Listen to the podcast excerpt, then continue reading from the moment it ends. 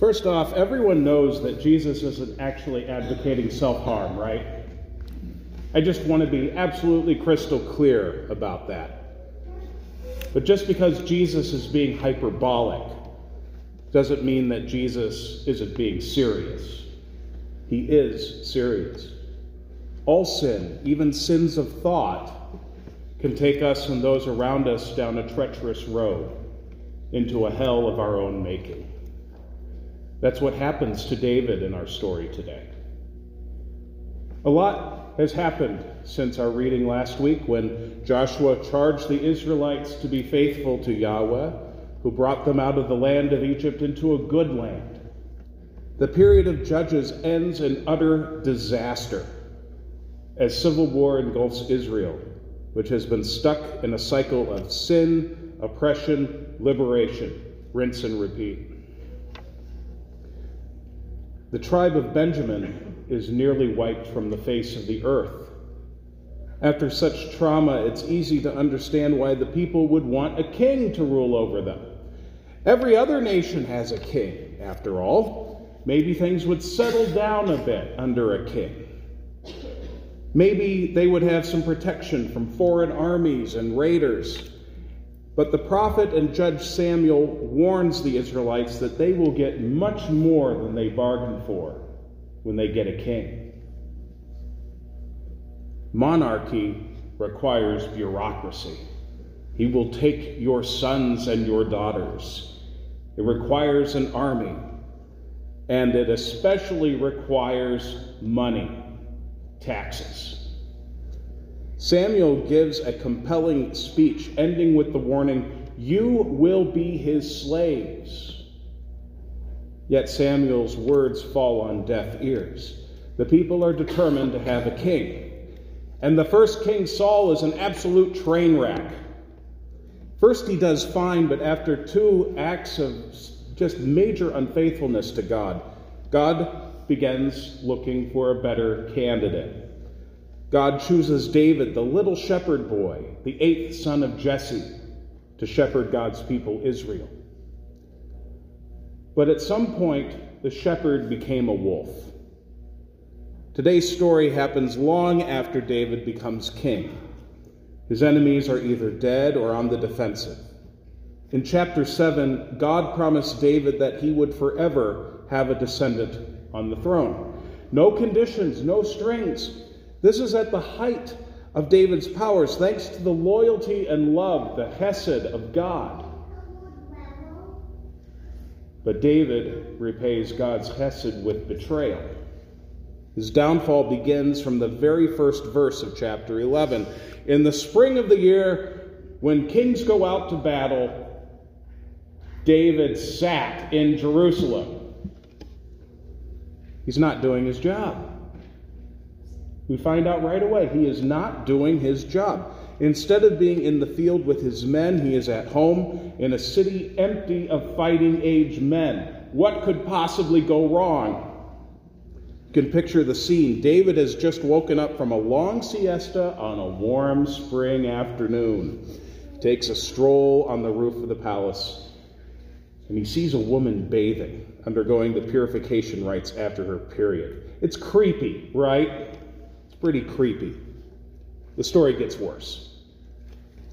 He finds out who she is, the wife of one of his officers, because you don't get named unless you're um, uh, someone of some substance in, in the scripture. And possibly the daughter of another officer. We have, why we, her father is named too. He's out in the field, so he has messengers get her for him. And who in their right mind is going to say no to the king? David takes what he wants, he acts with impunity. Things spiral from there. She gets pregnant. He concocts a scheme to entice Uriah to sleep with his wife, so, she'll th- so he'll think that the child is his. And after that fails, he makes up another half baked scheme to have him killed at the front. Ironically, Uriah the foreigner shows better love and loyalty than David the king, the one who ought to be showing it. David's sin has a deadly radius already. Not only kills Uriah, it kills several other of his officers too. But one person, by the grace of God, is empowered to confront the king, the prophet Nathan. And Nathan does it in a brilliant way. He tells a story, a parable, a story of a sweet little lamb taken and eaten by a rich man with flocks of his own. It's perfect because it doesn't map on perfectly to the story. So David takes the bait. Even though his own moral integrity is impaired, David is still roused enough. This man, it literally says in the Hebrew, is a son of death. Nathan says in those famous words, You are the man. David's first sin, a sin of thought, of misplaced desire, has gone into a death spiral which will have catastrophic consequences, not just for his own family, but for God's people, Israel. David has repaid God's hesed with betrayal and death. So, why tell such a horrible story? It's a cautionary tale for us today. Too often in the news, we hear stories of pastors, of leaders who seem to act a lot like King David does. They seem to act with impunity. And when pastors, leaders, congregations, even congregations do this, when they decide that things are pretty good at the moment, when they can rest on their laurels, they can often lose their purpose, as David did. David stayed in Jerusalem when he should have been with his men. He stopped acting like God's chosen king and began acting like any other leader would act. When pastors and congregations rest on their laurels, they too can forget what their purpose is and begin acting not as congregations but as any other social organization might act. Actions do indeed matter. But thank God it isn't only our actions that matter. If it did, we would be doomed. God's actions matter too, and they matter far more than our own. Some surprising things happen in the story later on. Bathsheba, whom we can call a victim of sexual assault, because that's what she is, gains her own voice and agency she advocates for her son Solomon and ensures his succession to the throne. Second, God does not break God's promise to David or to God's people because of David's sins. David's sins do have consequences. God does hold David accountable for what he does. But God is 1,000 parts mercy to four parts judgment, as we heard in the Ten Commandments. Although God's judgment can be terrible, God's mercy is stronger still. God's mercy and loyalty, God's love and fidelity to us are constant, even and especially when ours are not.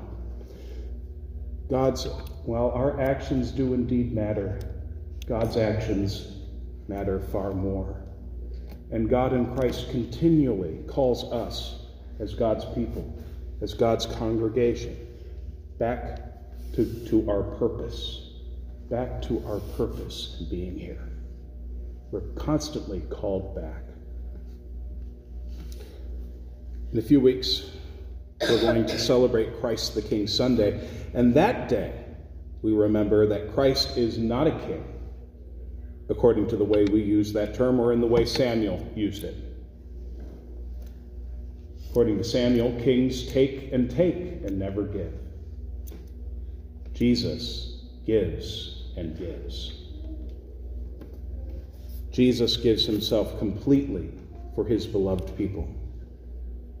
Jesus, rich beyond compare, becomes poor for our sake. Jesus reconciles us to God. God's actions indeed matter for our broken and hurting world, calling us all back to shalom. So let's remember our purpose. Let's not sit back and forget who we are as David did. Let's not make the mistake that the world of thinking that the world is here to serve us. We're called to be Shalom Lutheran Church, a community of the gospel that gives true peace, that are agents of that peace in the world, in a broken and hurting world. Let's live into that purpose that our Lord has given us. Thanks be to God. Amen.